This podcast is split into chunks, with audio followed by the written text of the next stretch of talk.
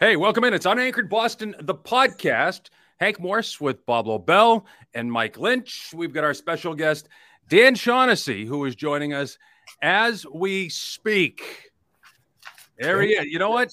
Technologically sound, too. Yeah, Spelling his a lot. name properly. I'm glad to see Mike's in a sweatshirt. I feel better now. Yeah. So Yeah, yeah, yeah. You shouldn't. You have no reason to dress up for this. no, I, that's what I figured. It's just just just like hanging out with you guys. We never got dressed up before. Why start now? Hank, what's with the jacket and tie? I have a new job Oh, really? every day. Cabot Risk Strategies up in Woburn, cabotrisk.com. Wow. Do you know what you're doing? I'm the vice president of communications. They're giving me a few months to figure it out.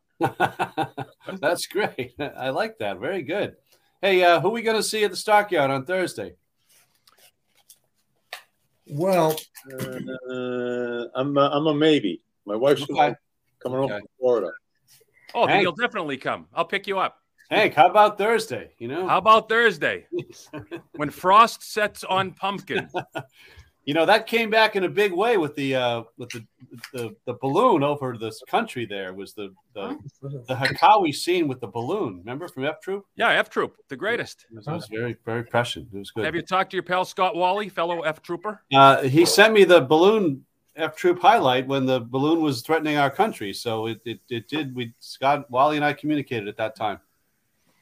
Well, Wild Eagle could probably have done a better job figuring out where it came from. Well, yeah, well, whatever. Yeah. We we go. all So, know is, this, is this part of the show? Have we started the show? Oh yeah, yeah, we have. It's all we all know it came from MIT. Come on, there. Three- And are there are there people watching this live? of course. Oh my Yeah. God, what a thing! mean, well, this is we've been on for an hour doing the show prep. oh, you know, okay, 'cause Oh, we very like to good. get stuff in Very order. good.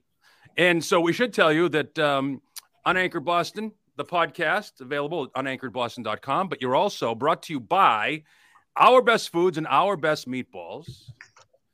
Cold Springs RV up in Weare, New Hampshire. W E A R E. That's right, Lynchy. Weare, New Hampshire. ColdSpringsRV.com. And the great George Grey from Lexington Toyota. And we all drive automobiles, so we bought from George Grey. That's not an ex- exaggeration at all. Well, You know, this weekend I was down in New York City. Um, my wife and I went to go visit my daughter and her boyfriend, so we stayed in Brooklyn. And I, We just lost you, Hank.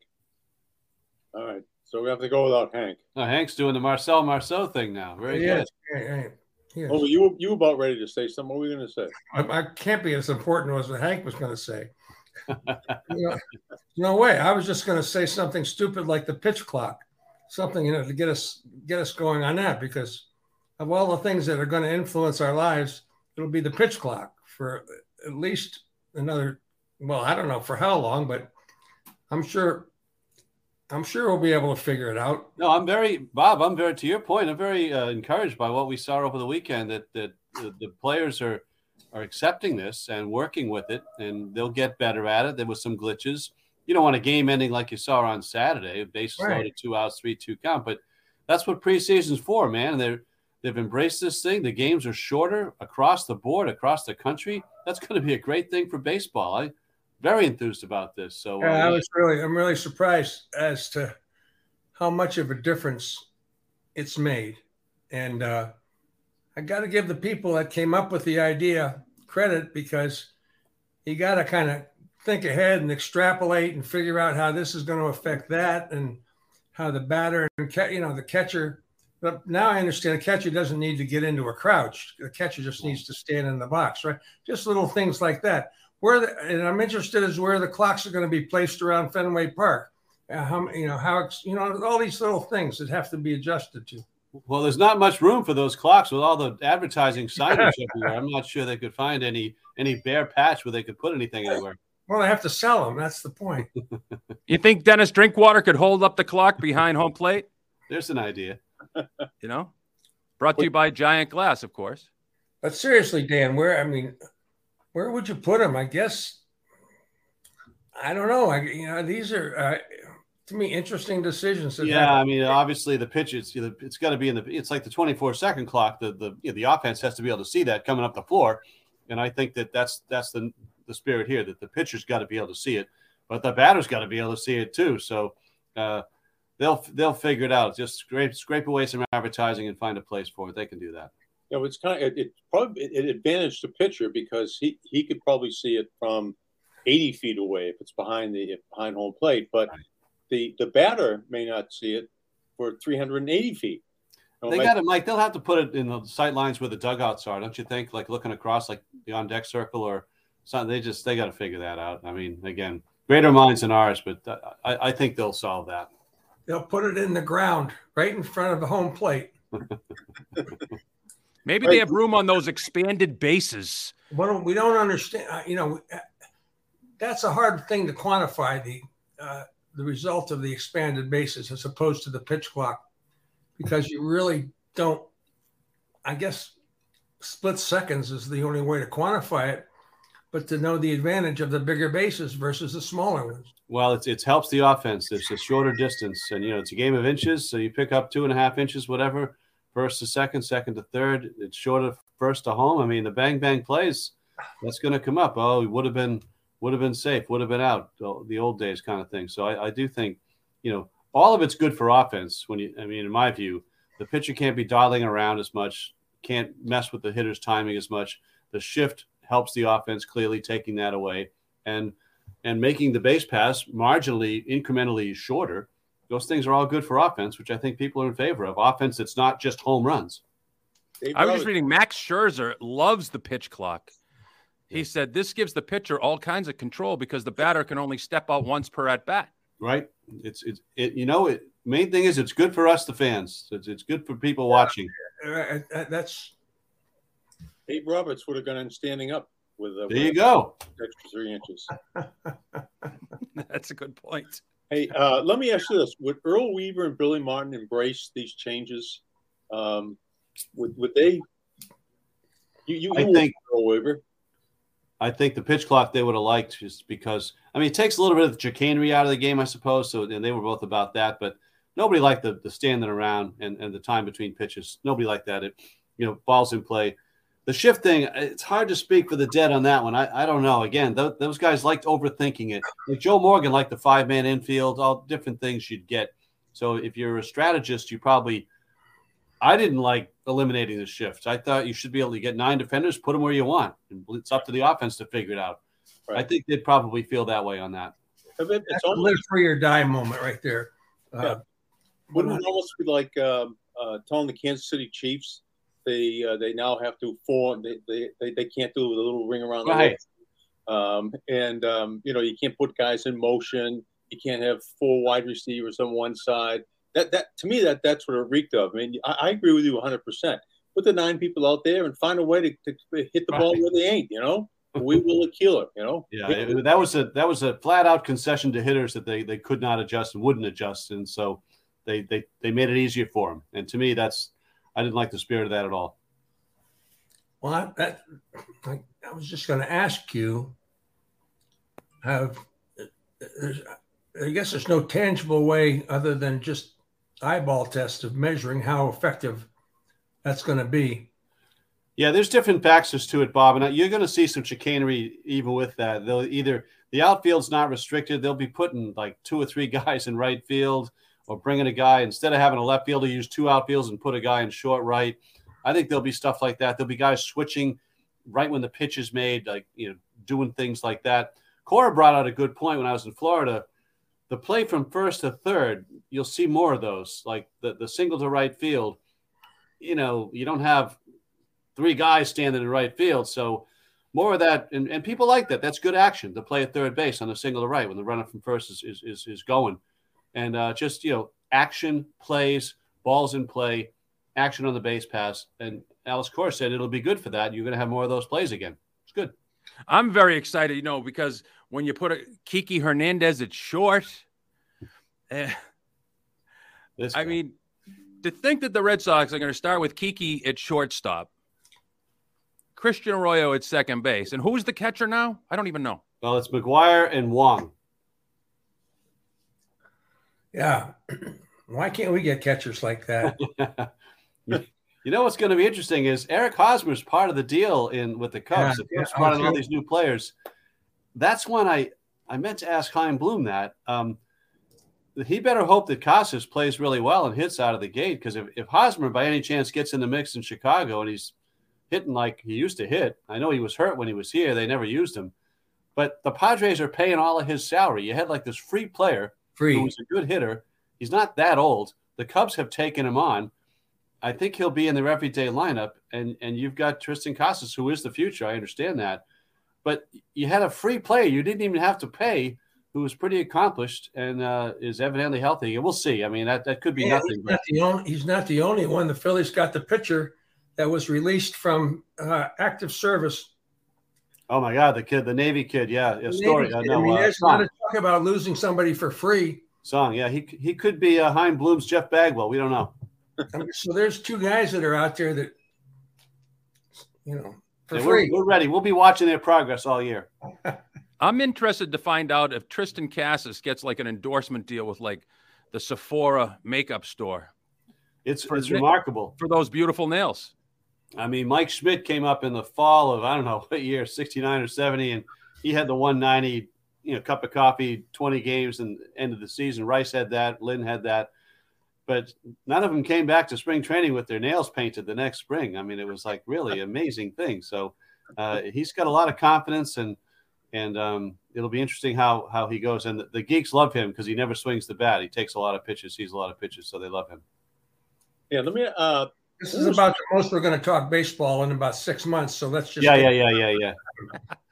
um, I, I read like the first day of spring training, there were four reporters and one TV station down there. Did you Yeah. notice uh, a thinning of the core when you were down there? Absolutely, Mike. And I mean, even to the point with the crowd yesterday, the last analogous day for a crowd was before the pandemic. It'd be the, the spring of 20. And they opened on a weekend against Tampa at home. And it, yesterday they had 1,500 less, less fans. So instead of 9,500, they were at 8,000. And they're probably going to be okay with the attendance. But it was, you guys wouldn't have believed because you guys were all veterans of being down there that first week was always hilarious. You know, the guys got visa problems and the owners are here and the clown show or Roger Clemens is holding out. And, you know, I always thought the first week was the most fun week to get down there. Million stories out of the gate. Everybody's there. And uh, the fans were part of it. And, and anybody who was there in 05 after they won, they were like the friggin' Beatles that year. I mean, it was like, it was jammed. And, you know, the snowbirds come down, the school vacation families, kids, and it was really rocking. I couldn't believe it. And to the point where NESN used to televise the workouts. They would televise pitchers fielding practice, PFP, covering first base. I mean, it was like, and because I was on some of those panels, you'd be sitting on a stage talking to Tom Caron or whatever, and they're doing workouts behind you. That was the extent of, of the action. And we'd be talking. I, I used to notice a lot of a lot of balls came rocketing toward me during that time. You know, you were kind of I wondered about that, but but it was nevertheless live programming of spring training drills. That's how popular they were. I'm This sure John guys- Henry would have jumped up to deflect Yeah, yeah, yeah, coming yeah. in your direction. So this year, I mean, y- y'all remember you used to park. It you know they, they were a little fussy. The guys with the flags and the cones and they're waving you around. The, the nice volunteers who help you park. You know they live for. They have meetings all winter about parking the cars. Great old guys. So this year, you could park anywhere. I mean, they they tell you you go park on the mound if you want to. You know, it didn't matter. And uh, I don't know that that's changed because they had school vacation week, and uh, eh, they- they're going to have people going to the games. People, the locals like to go, and the old people go, and they got that. But I'm telling you, that had to, and and the media, which Mike, you started with the question. Yes, uh, I don't think. Yeah, four and seven did come down, but they weren't there out of the gate. Five was there out of the gate, and they went back. Uh, Okay, nobody- all, all roachy all the time. all roads and no 25 um, and just you know no no presence of the radio stations you know coming down like they used to set up down there and uh and no fans i mean it was just uh, it was remarkably sparse Is that a sign of the of, of the uh, lack of interest? yeah I, well and part of it's you know the expensive media coverage like the, the boston herald which is you know just it it's breaks my heart to see it now. They're not even there every day. Uh, they, they had some there for like 10 days but they're not there now. And the boston herald's not in spring training with the red sox. And uh you know, no, Quin- no, no Quincy Ledger or whatever. The Globe had six people down there, which you know we we take some pride in. Which made it amazing when the owner of the Globe, you know, gave interviews to other outlets when we were spending to have six people down there. That was a party starter. Saw that. When's the last Yeah, time you actually had a conversation Harold. with him? Sorry, Danny. I just want to mention the Herald. That's not a good thing. I know. I, I I miss it. You know, there's just no original content in there anymore, and I still buy it every day. But uh, it's it's it's it's unfortunate. It breaks my heart. Well, I know, but you know, we always talk about it to newspaper town that it really is important for the Yeah. life of the industry, for if nothing else. That's over. We're lucky to have one now. You know, we're doing the best we can. Hold it up. When's the last time you had a conversation with John Henry? Uh, 2009 2009 Yeah. Whoa. It was 15 years ago, huh? Yeah, we used to hang out too. It's like we were dating. We were like, you know, watch games in the box and went to his house for dinner and boat rides. And So you've Yeah. been on the Iroquois? I, I, I, I actually turned down invitations. I never made it down there, but I, I was invited. So uh, I'm trying to. I, I I get my my years are all jumbled together now. Was that around the time you wrote the book with Francona? So uh, yeah, I know what you mean about the years, Mike. so the, the tipping point was when uh, when the David Ortiz cheating stuff came out. David and Manny in 09, the New York Times released those names for the baseline taste testing in 03. and it was an easy. You know, we were in New York, and you know they were bringing out David to the press conference, and he made no attempt to say this didn't happen at the time, but it was you know he had the support of the Play Association. And my you know we were in new york. My lead was easy. Let's go back to 04 our cheaters are better than their cheaters you know? And it was like you know manny and david and they had pettit and sheffield and a rod and whatever. And uh sox beat them. So anyway john frowned on that that narrative and uh and and we was never right after that You mentioned Ortiz. Last week we had Chad Finn on because of his epic uh, editing and compilation of Globe, the Globe and the Red Sox, which is going to be a fascinating tape. i haven't seen that thing yet i'm anxious it looks looks yeah, we all are actually. When Yeah. he, he had it on, and uh, but one of the items that he talked about was, and we asked him the most popular, most important. I think that's the way we phrased it. The most important member of of the Red Sox in their history. You know, as we who, who was the the guy, and and he's he mentioned you did not. You've had a number of conversations with him about this that he said Ortiz. But Didn't he say that, guys? Didn't yeah. yeah.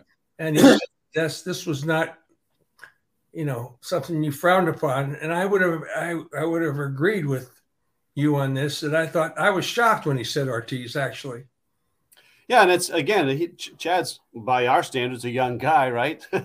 so, uh, but and I didn't live the Williams experience. Is is uh, I was aware of it because growing up in a household here, Mike knows this. You know, it was like you know John F. Kennedy, Cardinal Cushing, Ted Williams. That, those are the the people that were talked about all the time in the 50s and 60s. And um, I understand what Chad's getting at there. And David Ortiz was part of three World Championships and you know breaking the 86 years and the clutch hitting and um, but you know it's so the word important versus major news figure, whatever. I can tell you, uh, ask Montville or Ben Bradlee, people who wrote those books on Ted. I mean, as a newsmaker in the 20th century, J- Ted Williams was was second only to John F. Kennedy in in in New England in that century. There's no question. The amount of books that were done, and of course, there's, there's the two wars and the Jimmy Fund and and all the all the other stuff. But you know, you had seven newspapers and the town, and and he's the greatest hitter of all time, and he didn't win, and you can't change that. I understand that. Ortiz won, he didn't, but and even as a as a performer, it's just not close. People just need to look it up. I mean, David Ortiz, I don't know, was he ever top 10 MVP? I mean, you know, he was great clutch hitter and he had the moment and and no, I remember him complaining about his missing RBI. oh my god, yeah, that stuff. And and uh and, you know, he was released by the Twins at the age of 26. You know, find another Hall of Famer that was released at the age of 26. You know, there's a lot of curiousness about it that I've, I've always, you know, kind of accentuated. But anyway, he, he won. He's a god. He's Big Poppy. He was great to fans. He was a great clutch hitter, and and he has three rings. And and for folks that are are younger, uh, that that's it. I understand that, but but they're wrong. Thanks, Dan, were Davis, you actually- this has been done in, in the Dominican Republic. Uh, what about the DR, Bob? I was just saying it was thanks to Ed Davis. Well, Justice that's the been case. done. Huh? Yeah. But I'm just, Yeah. you know, throwing it out there. Anyway, it was interesting that Chad brought that up. Yeah, and no, I, and why he did as, as you did, but it wasn't only restricting it to players. We Ted Tom Yawkey could have been the most important figure in the oh, history sure. of the Red Sox, or even Babe Ruth, or any of these guys. Sure. Even, you know. So They And were you chose- the one that came up with the uh, the phraseology that literally David Ortiz was the player to be named later? Because when he was with the Twins, he was David Arias. Oh, no, that was not me. I know when he when he changed his name, Tom Kelly was his manager. They didn't get along. Kelly asked if he'd gotten married over the winter. he said, "What's the story?" Kelly was a wise ass. that's amazing. That's, Dan, is this still, despite all the success of the Patriots in this century, is this still a baseball town or is it a football town? uh, football town now. I mean, I, I know what you're getting at, and, and I know how, how you and I feel and what we grew up with. And it's nice that there's still a, a conversation about them, uh, you know, year round. They never go out of season, and, and that's true. But the Patriots are now, they don't go out of season either. And because of the preponderance of talk radio, uh, which we all know, and and ESPN and the, the local, you know, NBC Sports Boston and and and NESN, I mean, football. You, you turn on the Sports Hub, they're talking. It doesn't matter what month it is. It's a four-hour football show about oh, Matt Patricia or or O'Brien or what the draft, whatever. I mean, this is what and and the younger population. You know, we're older, but the bar, I think, fifty and under, it's all Patriots now. It, it, it's not the baseball. You know, I still I have an older population of, of readers, and they still love baseball and they react to the baseball quizzes and all that sort of thing. But I'm very aware we are, you know, our days are over. Our, our time is past, and, and this football is what drives it now. It's the perfect sport, and and you've had that that team with a 20 year dynasty, and it plays to all the all the betting, all the fantasy, the violence. I mean, everything that you know, television, the, impervious to commercials, the whole thing. It, it's just it's it's the perfect product, and uh, and you happen to have the this great team for 20 years during that time, and now they're just living off that. So I don't know how you guys feel, but Mike, I, in my view, you know, we all were live the media, and that's that's got to be the accent now. It's got to be all them because you're you're spinning your wheels if you try and talk baseball or or push it on on today's uh, today's viewers, readers, whatever. Yeah, gone are the days when uh, you know the hot stove lunch with the beef stew. We used to Oh, yeah. uh, you know, let's uh, uh, the bar's open. Let's have lunch. We just lost fist to the uh, you know Yeah. the arbitrator. No, that, that's that's like daily mass on the racetrack. It's old days. It is very odd to have uh, the team with the best record in the NBA and the team with the best record in the NHL, and nobody's talking about them. Well, I mean, they will be, and and that's you know, I mean, we're I- so Bruins So- look like a lot to me. I mean, I don't see. I mean, they look really, and I, Mike doesn't want. It's a little early for Mike to talk about the Bruins just yet. I'm getting there. I'm getting there. in March, but they look pretty solid to me. I mean, I think they're going to be hard to beat. well. You guys know, but and again, in that sport, the playoffs is is a a reboot unlike any other. Yes. I mean, the season ends and they hit the rebut, and it's like it's all starts over, and the eight seed beats the one seed regularly in that sport. It's it's the one of all the other three. It doesn't carry over, so it just scares the hell out of me. I want the playoffs to start tonight for those Bruins because they're just playing Yeah, so agree. great. And again, you guys are old enough to remember the '71 Bruins team, which I'm going to write about this week. That's They won right. the cup in 70 and 72, but the best team was 71. They had 10, 20 goal scorers. They were like, they were the rock stars. And and Dryden came out of nowhere and beat them in the first round. So that sport, and it's happened with President's Trophy winners regularly. The Canadiens team, the 76, 77, it just means nothing. So, Bob, you, I, they are the favorite. They should win, but it wouldn't, nothing would surprise me in that sport. It's not So like that, that puts us that puts us a bit of truth to the whole s- story. You just you just don't know. They just sure look good right now. I'll Oh tell my you. God! I mean, the goalies are scoring now. I Come on. know. It's- You know, but I, I, I, my my fear, and you you you took the two words that I wrote down with my left hand right here: President's Trophy. You know, if we have to hang another President's Trophy banner in the garden and like you know have nothing to show for it, I'm just gonna uh, I'm gonna just. I know. It really puts it on him, and you know those Bergeron, Krejci. How many more are left for those guys? I mean, come on, this has been, and even Marchand's getting really old. So this is a it's a really interesting team, and and good for them because we were all you know we were ready to hammer them when they changed coaches because we all loved Cassidy and they thought that was a dumbass move, and they, they were right. They were right. They really were. I agree with you. Um, you know what's exciting too about the the trade that they just made? Garnet Hathaway is my dad's neighbor up in Kennebunkport, Maine. Uh, I like that, Hank. Lived on the same street as Josh Osich, short time uh, lefty for the Sox for a while, but uh, went to Phillips Andover, went to Brown, right? And as a grinder. That's the funny thing about the NHL. The guys from the Ivy Leagues that make it to the NHL, they're brilliant, but they're also like the physical grinders, which, you know, you would expect them to be, the, you know, the button up choir boys, but no, well, Hank, you've just told me more about this guy than I know because my, my hockey knowledge fits into a thimble, and you have just uh, just covered that very thoroughly for me. Thank you. Yeah, you can use the word grinder, Dan. Nobody's Thank gonna, yeah, grinder, yeah, gonna yeah, say yeah. anything about it. Speaking of a grinder, how about our best foods and our best meatballs? Yeah, that's good. I'll I'll do that. I'll throw one of those in right here. You know, do you expect that Red Sox pitching staff to throw up a bunch of meatballs? If they're going to throw them, they might as well be our best foods and our best meatballs. Dan, where do you go grocery shopping? I don't do a lot of that. I know you're not on Amazon.com. no, no. I mean, no. But I'll sign on to whatever the, the, the product is. I love meatballs, so bring them on. Listen, all you need to do is walk into your friendly local grocer. You walk in the frozen food section. You look left, you look right. You look for whom? Pablo Bell, the smiling chef. Show him, Lynchy. Smiling chef right here. Right there. Cool. He's always happy to see you. Always happy to see you. Reach in, you give him a big hug. You put six or seven bags in your carriage. You take him home. I mean, Dan, how many how many grandchildren now? Six? Five. Five. Hey, Lynch, are you at five? Six. Damn it. Got me. I'm You know, holding steady at two. And the they love the smiling meatballs. chef- Smiling chef right here. We, we call him Pablo Bell. And I I, like don't that. know if you heard the story in Winter Haven. Um, I'll let Bob pick it up, but I'll, I'll tee him up. he went down with the Channel 4 crew of, uh, I don't know, 15 or, or whatever. But uh, Probably two of them. One cameraman and one me in a car that drives to Orlando because it was in Winter Haven, Dan. That's the this is the key with Winter Haven. Okay.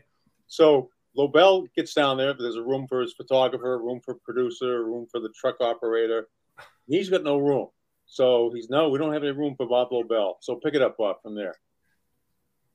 Well, I says I have no room. There's nobody here listed for Bob Lobel. That's and then he looked down. And he says, "What about Pablo Bell?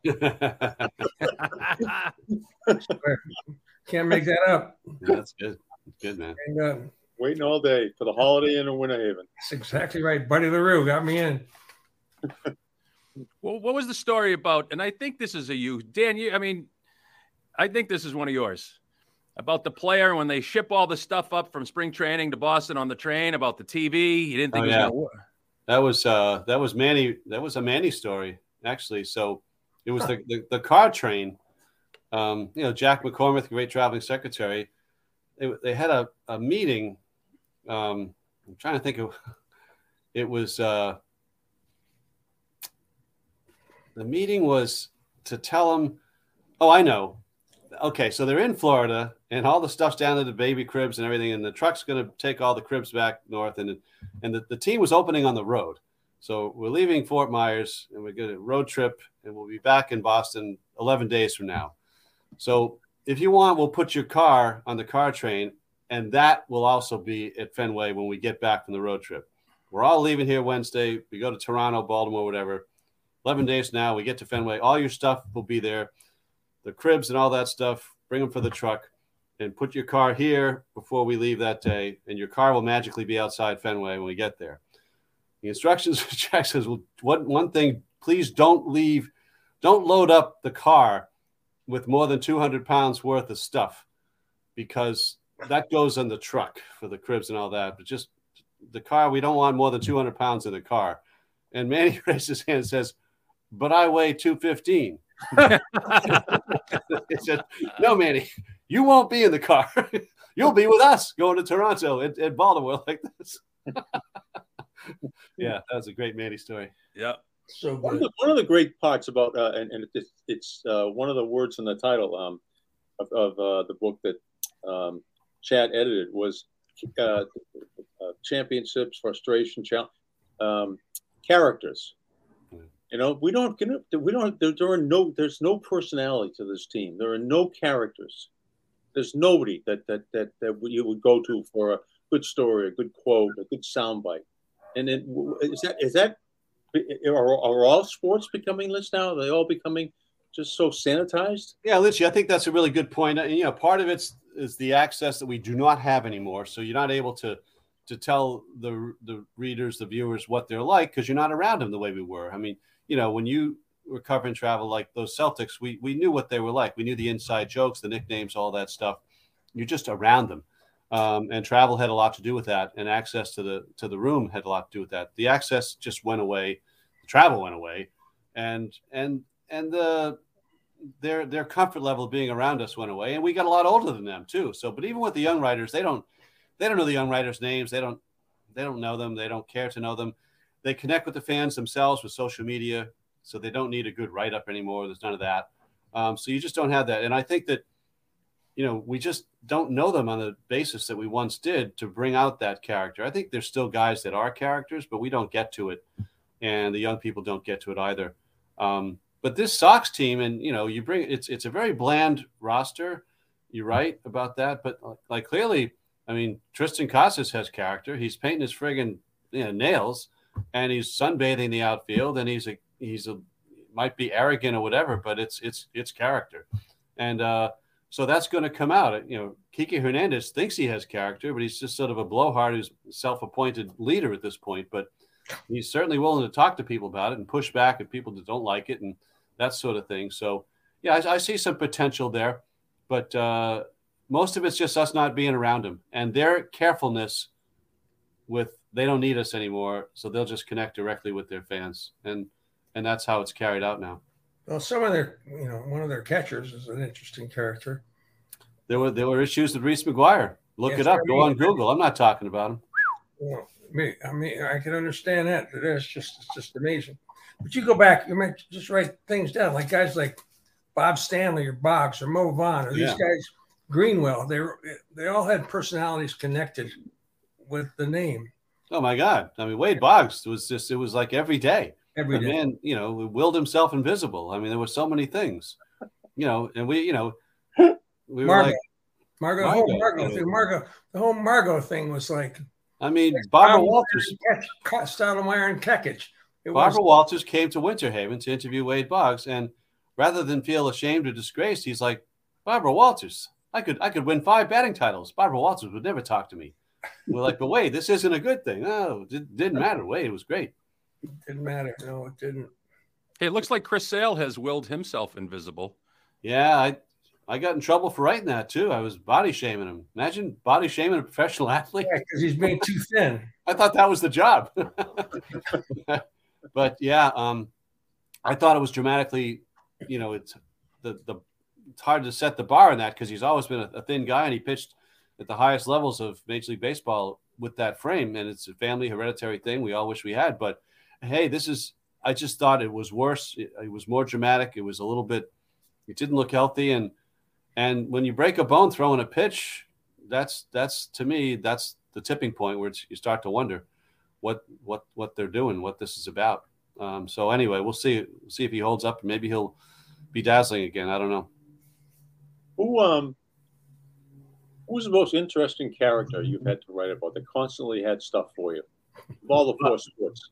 Well, I mean, we just said Boggs. I mean, Yeah. I mean, you know, I think we. Hey, you guys all know in this town we've had the greatest in every sport. I mean, we've just been so blessed and characters. You know, I mean, Bill Lee. Who was a bigger character than Bill Lee? Wade Boggs. Bill. You know, who was more decorated than Tom Brady, and who's more fun than Larry Bird, and Cedric Maxwell, and those guys. So I mean, I just, it just never ends. Uh, yeah, I. Um, it, it's been it- it's it's just been amazing. We're all blessed to have been in this town to do what we do. I mentioned the hockey players. I mean, they were like the more bizarre people of all times. You know, like Yeah. you know, getting wheeled out of the hospital, Cashman calling this, making this one call Chinese food, stuff that. Yeah, great you know, stories, great yeah, story. Who's more fun than Mike Milbury? You hitting the guy over the head with his shoe. Mike Milbury, right? You almost hit Lynchy with a shoe in the hot tub. Yeah. Who took the tire iron to the bus? Was that O'Reilly? You know. yeah, Oxford. Yeah. I mean, there was a there's a million of those things. You know. Right. I mean, we can't. Who's more Harry Harry Sinden? Harry, what about better or Don Cherry? Harry, what about Patrick Roy? Roy sucks. You know. Oh, thank you, Harry. Way to go. Like, and don't forget Don Cherry, Danny. Oh my God. Yeah. I'm sure. You know. Yeah, it's just we, we're so lucky. Did you ever say to Don on a road trip early on, like, "Hey, Don, do you have a tie I can borrow?" Probably never happened. Tell me the water. This is probably the good point that we should ask Dan this question that we started to ask the guests when we have when we have them, and um, one of our sponsors is the great Cold Springs RV. It's up in Weare, New Hampshire. W E A R E, Weare, New Hampshire. ColdSpringsRV.com, and um, we're going to take the Lobie Cruiser. We call it great big motorhome, and we're going to hit all the halls of fame and you know some hot spots that you want to go. You, there might be a sentimental favorite. Maybe we drive down to spring training in it and we often talk about, hey, who'd you love to drive cross country with? If you, you know, if you had your choice, would it be Parcells or Belichick or both? Who's somebody you'd like to take a cross country trip with? Say, pick two people in your lifetime that, you, that would be uh, good travel mates and uh, interesting company. Yeah, cross country's a long way. Do we have to make it that long? I mean, boy, all right. Really... Uh, Canton, Ohio. We'll stop, at the Mississippi. If, yeah, if I mean, it's just, you, you, can have that um, person step out, and another person gets in. Um, we'll stop in Cleveland so we can see the. I, honest to God, I, I, really, I do want to take a trip with Belichick and just find out what this was all about. You know, everything. I just so much I want to know, and I think he has, you know, he really is cares about history and uh, has a great value for history and institutional memory and uh, just so many things happened. I mean, uh, so many things happened that we don't know about, just to try to learn.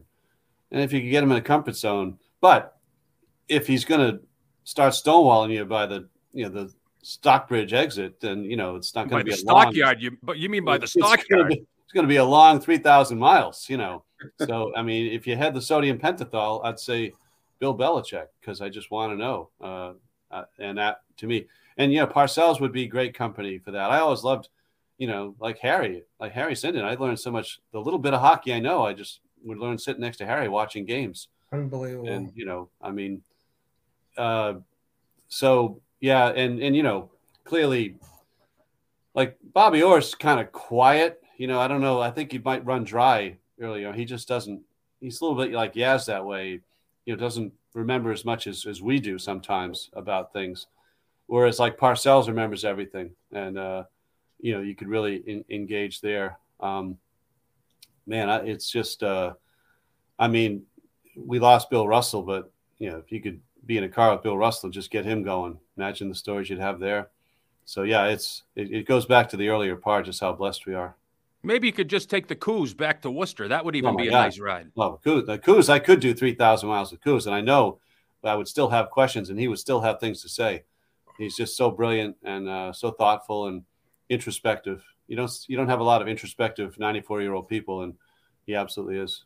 Well, if you can't get Parcells to join you, but you'd like to take your family and your uh, your five grandchildren, all you need to do is go up to Cold Springs RV and Weare, New Hampshire, W E A R E, Weare, New Hampshire. It's coldspringsrv.com. You can get the 40 foot uh, motorhome. You can get the travel trailer that goes on the hitch or the fifth wheel. I like the pop up because I go to camping at Hermit Island and Small Point, Maine. You know, maybe if you like those uh, the quads or the RVs, the side by side, you get the toy hauler. They've got the greatest selection, all the 2023s. They do have some leftover 2022s. Best price, best selection, great service. They're so so nice. So whether you want to drive up, which would be a nice thing to do this weekend, get the snow out of the way early. You know, you're kind of in the middle of the winter doldrums. Take a ride up to Winter Hampshire. Or if you can't do that, just go to the website. It's coldspringrv.com. Coldspringsrv.com. Ever take one of those trips, Dan, in an RV? Uh, never have. No, that sounds like fun though. Yeah, it can be wild. Parcells would bring all the Dove bars. You wouldn't have to worry about that. Danny, let's talk a second about the NBA. Yeah. And since the Celtics are, you know, obviously a leading team uh, in the East, maybe not, you know, one of four, but they certainly have an inside track. Um, I don't know. For me, it's been pretty much unwatchable. I just can't. Uh, come on, you can't do that. I know what you're saying. You know, the reliance on the three point shot, a little bit, bit much, and little theatrics, and you know, players league and player empowerment and all that sort of thing. But where am I? Where am I wrong? Well, but watch the games. I mean, the last three games I've seen were great basketball games. Celtics, Indiana last week, you know, went to the wire. They're on the road. Uh, the Celtics, Sixers. I'm I defy you. That was a it was just tremendous runs on both sides. Yesterday, I walked into the Laker game. The Lakers were behind by 27 points in Dallas and beat Kyrie Irving and Doncic. You know, I mean that's that's a record in the history of the league. No team's ever been behind by 27 and won the game. Um, I just walked into that, and I'm not a LeBron hater. I, I think he's playing at 38. I think he's the greatest player. It's it's him, Chamberlain, or Jordan, and and just skill level and, and excellence, the greatest players who ever lived. So to me, it's the product's still still darn good, and even regular season games are better than they used to be, from what I'm seeing.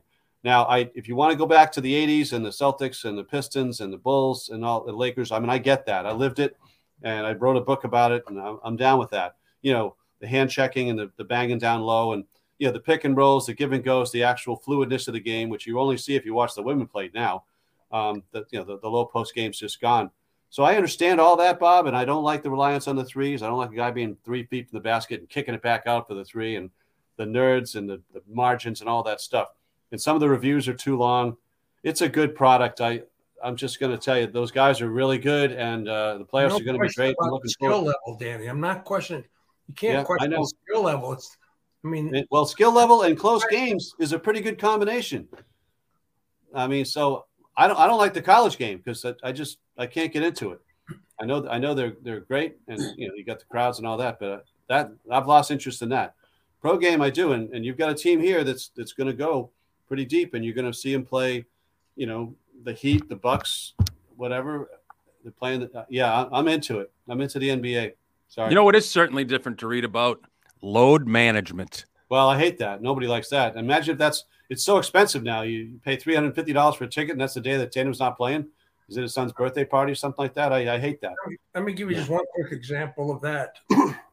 Took my family to a Celtics game back when LeBron was with mm-hmm. the Cavaliers, and uh, I took them to the garden and got the BZ box and everything else, and you know whatever. And LeBron does a no show, didn't play. Well, that's unusual. Ever this was way back when. Yeah. And ever since, it's left such a bad taste in my mouth. Ever since, I just can't get. I can't forget it. I mean, I just. Oh, I, uh, yeah, but you're you're being unfair. I mean, there were there were games that Russell didn't play. Russell did, you know, occasional. I'm not. I'm not doing it oh, today. But sure. Uh, I'm, I'm, just saying this is one example of yeah. the yeah of the impact that it had, and so anyway, I can understand that people would be upset. Yeah, and I want to go back to what we, we just said about the Tatum going to his son's birthday party and yeah. missing a game. I mean, unthinkable. I mean, I, I, go back to CYO basketball. Be unthinkable yeah. to, to, to, miss a game for that reason, let alone an NBA game against against against one of your fiercest rivals. Mike, uh, you know, I, I every time I if I mention that, I get emails, and there's so many people defend these players because they they love them more than their families, and they think they're getting love back. And and oh, how how dare you pick on a man's family choice? Like it's the life he chose. We chose to be sports anchors and tell and newspaper writers and radio reporters. It's nights, it's weekends, it's holidays, and there's a lot of trade-offs. You get to do a lot of other things. And if you're Jayson Tatum, it's it's 80, 81, 82 games. Do those games, you know and the low, I don't buy any of it. And, and Popovich started this, and it's out of control, and it's a problem. And it's like Bob says, if it's the one game and it's a load management game, you don't see Tatum or whoever. That's it's it's it's wrong. So yeah, I, game I, before. How about the Milwaukee game before the All Star game, which yeah. was supposedly like the most important regular season game so far because of the the Bucks right. and the Celtics, and no Tatum and no Brown. Right. Well, I, Brown was legitimately hurt, but Tatum Brown was, was legitimately hurt, but he got, he somehow made it to the All Star game two days later. I know. and they both well, Cubs, you know that that if they have to play Game Seven in Milwaukee because they finished one game behind them in the conference, then we'll bring that up again because that was it's it's it's poor. I don't like it, and uh, I never never will like it. So yeah, it's not a not a fan of that, and um, I'm amazed that there's there's defense for people are so soft about this now. It's like, oh, it's his family, it's his son. His son, tell his son his birthday's next week. He, we're not going to know the difference. And, I mean, it's just it, it's the life you choose comes with it, and people, school teachers, hospital workers, everybody, people work. They don't get the day off for their child's birthday. Absolutely, absolutely. I, I couldn't agree more. I, I, I think this this thing may come up again, and and boy, I tell you, if, if they have to play game seven in Milwaukee, I'm I'm I'm standing right beside you with a lot of other angry people. I'm angry already. It hasn't even happened. yeah, I know. Yeah, it's true. Um, what about uh, Patriots? Uh, their quarterback. Do they keep? They, do they ride this guy, or do they do they make a move for Jimmy? Well, I kind of trust your instincts on this. I want to hear what you have to say, but I, you know, he he obviously regressed in the second year, and didn't have the great support staff and you know didn't have a real offensive coordinator, quarterbacks coach, those kinds of things. Uh, the attitude didn't seem great. It seemed a little a little pissy to me, and uh, you know yelling at your coaches and and I don't know. He you just wonder. I wish, and this is part of the thing where we're not in the room, we're not around. It's like, what are the teammates really thinking? We we hear he has the room, the players like him, stuff. I, I don't know. So there's a lot of stabbing in the in the dark these days, and a lot of guessing. And you hear this on ESPN and talk radio, and people just guessing. Well, here's what's happening. No one really knows what's happening. So I don't know, and I, it's hard to get a guy at that position, as, as you know. Um, and where is he? He's certainly at best in the middle, somewhere between 15 and 24, I guess, at this point. Do you build around him, and then the money comes due in a year or two? I mean, those are those are hard questions. I mean, I'm, you're the football guy. What's your opinion, Mike Lynch? I, I think that he was uh, having Matt Patricia as the offensive coordinator, I think really added to his regression mm-hmm. in the second year. Um, there were more passes thrown laterally. He could throw a 40 yard pass, but it'd be only a gain of four yards. Yeah. And um, and I and I could see his frustration when they let him go like, like the Minnesota game um, Thanksgiving night. They opened up and he threw the ball vertically down the field all the time. And he wasn't bad. Now he has a lot of Drew Bledsoe in him, which I don't like.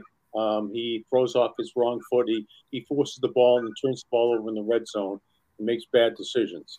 Um, that usually, I mean, Josh Allen was horrible his first year. Mm-hmm, yeah. Where will you get this guy from Wyoming? What a waste of a draft pick. And I'll look at him. Yeah. Um, but I'm, I'm, I'm really interested to see how he performs this year with Bill O'Brien.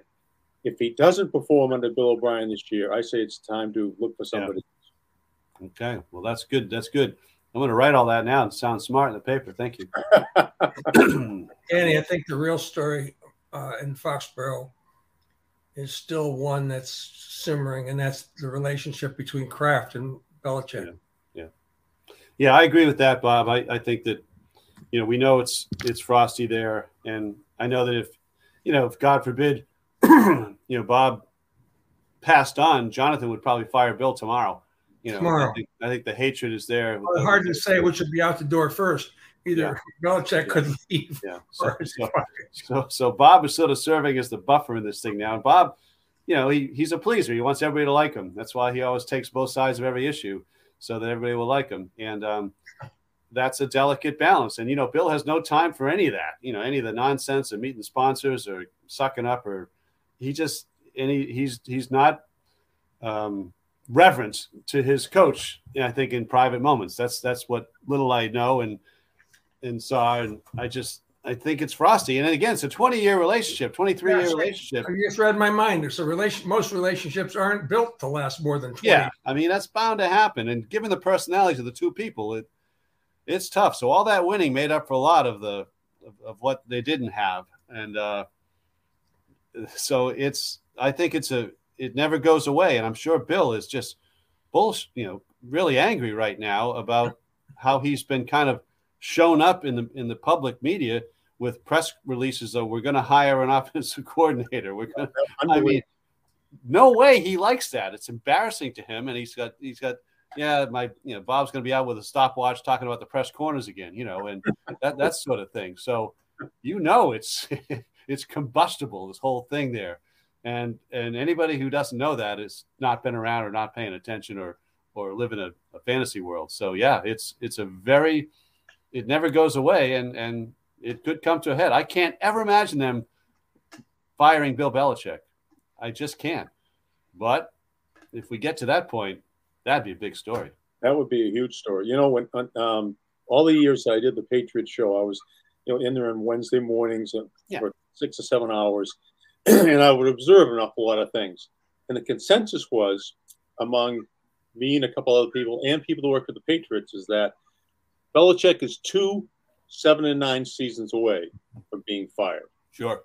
And so now we we're perilously close to these seven and nine seasons. Yeah. Now they're seven and uh, what uh, seven and ten seasons or uh, whatever eight and nine seasons. But uh, we're there. I mean, we we are there, and um, he has finally where he did the hands off approach for such a long time with Belichick. He learned his lesson allegedly with with Parcells. He's back. His hand is on is on this this franchise right now, unlike unlike it has been for the last 22 years.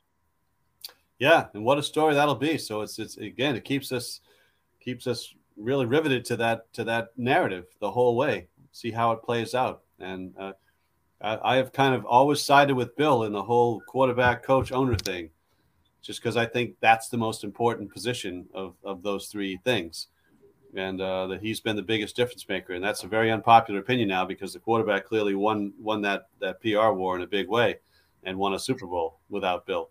But I I uh, so yeah, I'm anxious to see how this plays out. Maybe um, Mr. Kraft now that he his wife is substantially. You just call him Bob. We stop with the Mr. Kraft thing. RKK, you mean? You too. Um, how about just Bob? He's got the substantially younger wife. Maybe that's going to keep him uh, youthful and involved and keeping Jonathan waiting in the wings a little bit longer. Do you think he showed her video of his lightweight football days down at Columbia when he was? I don't think there's video of that. There's video of other things.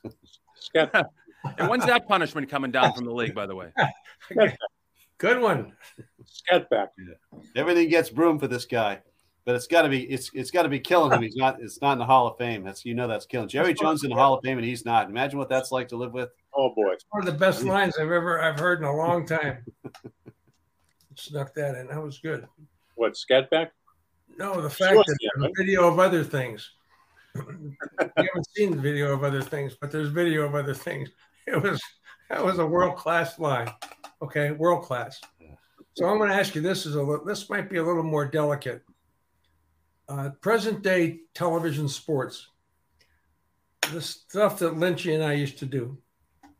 Your your opinion of of where sports has evolved in the newscast.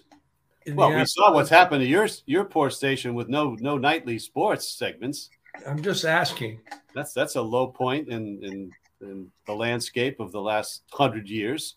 So yeah, I mean, I I remember all those nights with the you know long segments and all kinds of back and forth and packages and and you know I mean Lynch, wow. we love you. We love you, Channel Five guys. I love Channel Seven. They've been good to me, but I mean, four was just a, a, juggernaut in my view because of the, the sheer volume and the and the, the numbers that they put at it. You know, you know, obviously seeing Don Shane pass over the weekend. I was saying, I'm really, I should have mentioned that. It was part really of the deepest roster, you know, you know, Bob Neumeier and, you know, Scott Wahle, Alice Cook, Steve Burton, Rochi. I mean, just, I mean, what a cast. It's just so many people. And of course, Alan Miller. And I just, yeah. And you guys had it going. That was as, that was as good as there ever was. Just the sheer numbers that, that, that you guys were able to put at it. Poor Lynchy by himself over there, you know, having to fight all that, you know. But, um, yeah, I just uh, so it's it's just. I mean, again, this is why we just sit here. Offered a job, Danny. I told him he knows I offered him a job. Well, we the, the takeaway for all of us is we got to do it when it was the most fun, and they can right. that never goes away. And uh, we had the we did it at the best time and it was the most fun, and I I, I know that's true. and it's it's a great uh, it's a great comfort to have that that we know that we were there when it was the best. Absolutely, we never we never had a night, and I'm sure the same thing at the paper uh, where we said, "What are we going to put in our sports?" I I can never I cannot remember one night where we said, "What do we?" Even during the All Star break, yeah, say, you know, when there was the, that one night when there were no teams playing, yeah. we never said what we were going to put in because oil can would you know yeah. would, would, throw a temper tantrum and because it would make the all star or something. Something was always there every day. You know what's funny is that Dan, people will still say to me, and not to blow smoke up your rear end, "Hey, did you see what Shaughnessy wrote the other day?" Right, but you'd be hard pressed to find somebody like they used to. Hey, did you see Lynchy last night, or did you see what Bob Lobel was talking about? Yeah. You don't have that any longer in local television. I mean, the local, you know, Bob, I got a call in with. Uh, I talked to Jackie Canale yesterday. Good. Uh, and because when Don Shane passed, that reminded me of, of the Bill Buckner interview, 19 days before it happened, and I, I wrote about it in the book. I've got the book right here. I found the page. I had Maggie McGrath went and found it. So, for those in the audience who don't know what I'm talking about, when Don Shane was here, I don't know, three or four years, mid 80s, whatever that was. Yeah. And uh, the, the day before the ALCS, Sox Angels 1986, which was an epic series leading into the Red Sox Mets World Series, um, Don Shane, during batting practice interviewed Bill Buckner. It's a back and forth. And at the end, I have it right here. This is amazing. I didn't plan this. Um, I'm glad you got it. At I, the end, this is this is um, 19, 19 days, before. before before the ground ball goes between Buckner's legs. 19 days in advance of that um, he's given this interview to Don Shane, and Buckner wraps up by saying, you know, Shane asked him about the pressures of postseason play. And uh, Buckner says, the dreams are that you're going to have a great series and win. The nightmares are that you're going to let the winning run score on a ground ball through your legs. These things happen, you know. I think a lot of it is just fate. He said that 19 days before it happened, a life changing wow. event. And uh, I, you guys went and got that out of the video vault in Brighton or Allston or somewhere. Maggie McGrath dug it out. Yeah. And uh, you reran it on February 26, 1995. And uh, I'm trying to find it now so I can link it to the one of the columns that I'm working on just because I mean that's like Shane and Alan. This is the night and during the Angel series, um, Buckner walked off an interview, walked off right? Yes. It was a question that Shane and Alan Miller gave me to ask him. so I always blame Shane and Miller for, you know, Shane wanted my job. So he told me to ask this question of Buckner. Buckner walked off in the middle of the. Anyway, that was. Buckner was quite a central piece of, of, of that whole series. Life changing for a lot of people. Amazing. Amazing. I mean, in 19 days, I remember even going back and talking to you about that before you wrote it and how we tried to find it and dig it up because that's it absolutely happened. Yeah. Well, I'm trying to dig it up again, so I hope she finds it.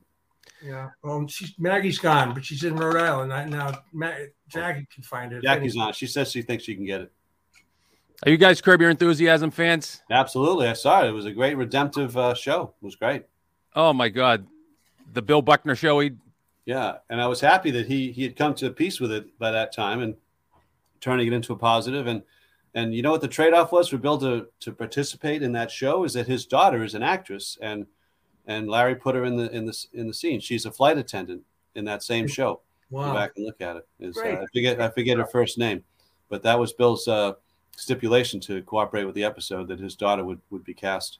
How about him coming back to Fenway Park for the World Series celebration yep. that, that next opening day?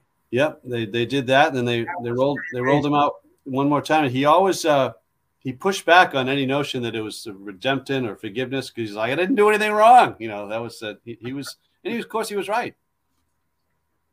Now Evans told me at one point that he was in right field during that play and had the very unique view of that whole play, being right field. That there was a pickoff play on at second base. Yeah, Barrett. Barrett was shifted over. They had him. Huh? He would have been out. They had him picked off, right? Yeah, he would have been out. Yeah, they missed the sign. I think Stanley missed the sign or something. He didn't turn. The play was on, so both Barrett and Buckner were shaded over towards second base, Yeah. And Buckner, who was hobbled even at the time because they didn't put Stapleton in, uh, blah blah blah blah. Every the whole chain goes right back to John McNamara. Yeah, that that so, night is like that night is is the. I mean, this is a you know horrible comparison. It's it's basically the Kennedy assassination of Boston sports. Is that night because it it never goes away. I mean, the Malcolm Butler thing is, is similar. Like Warren commissions, whatever. No one knows, and more things keep coming out about what was going on in the background of events like that. And that's one we've never. People still have stories that are fresh, new stories with the umpires, the clubhouse guys. Everybody's got stories. Amazing. I mean, really, it was just you're right. It never ends. But they both of these guys were shaded over towards second base, and Buckner had to go left before he had to come in on the ball, and therefore was out of position to begin with. All right, whatever. You've heard. I mean, it. you think Billy Buck? I mean, the guy was a borderline Hall of Famer. Yeah. Right. Twenty seven hundred I mean, hits, more hits than Ted Williams. Yeah. You have three thousand in. Twenty seven hundred. Okay. You know who is a Hall of Famer? George Grey. I think we could all agree. First ballot Hall of Famer. The great George Grey at Lexington Toyota. Doesn't matter what you need. You can if, if you called George and said, "Listen, I need some wool socks for this weekend," he'd get them done for you.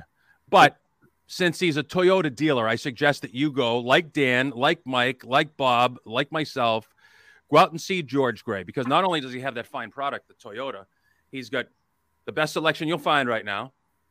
He's got the very best price you'll ever pay. And bar none, he's one of the top service dealers in the country. So do yourself a favor. With all those things, if the guy was a jerk, you'd still feel good about going there. But the guy is a gem, just a, a, first ballot Hall of Fame human being. So go out and see George Grey at Lexington Toyota. They're at 409 Mass Ave in Lexington. Go visit them. You'll want to because you'll make a friend for life. But if you can't, make sure you check out their website. It's lexingtontoyota.com. Hank, I can add to that story. I actually did call him last week. I was trying to jump a car in my driveway during that, that ice storm, and uh, I couldn't find the, the hood release in my, my Toyota Camry a 2020 Toyota Camry. So I called George Grey. Said, "Where's the hood release for this thing? I got to open the hood to jump the car." And George George had one of his service guys call me so I could open the hood. So unbelievable, Hank, you are not lying there. I can give I can give uh, first first person account to that. He's the best. We'll see him Thursday night. Hopefully, you guys will be there too at the stockyard.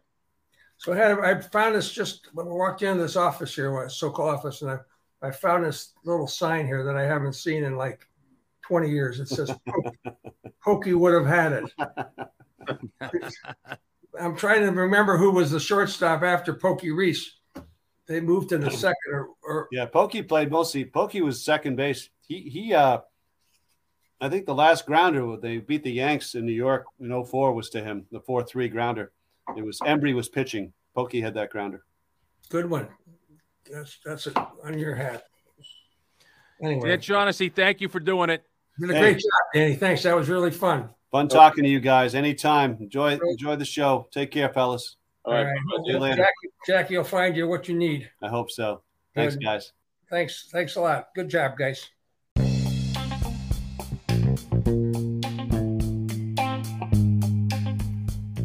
Unanchored Boston is a presentation of Unanchored Media, a Burke Advertising LLC company. For show information, visit unanchoredboston.com.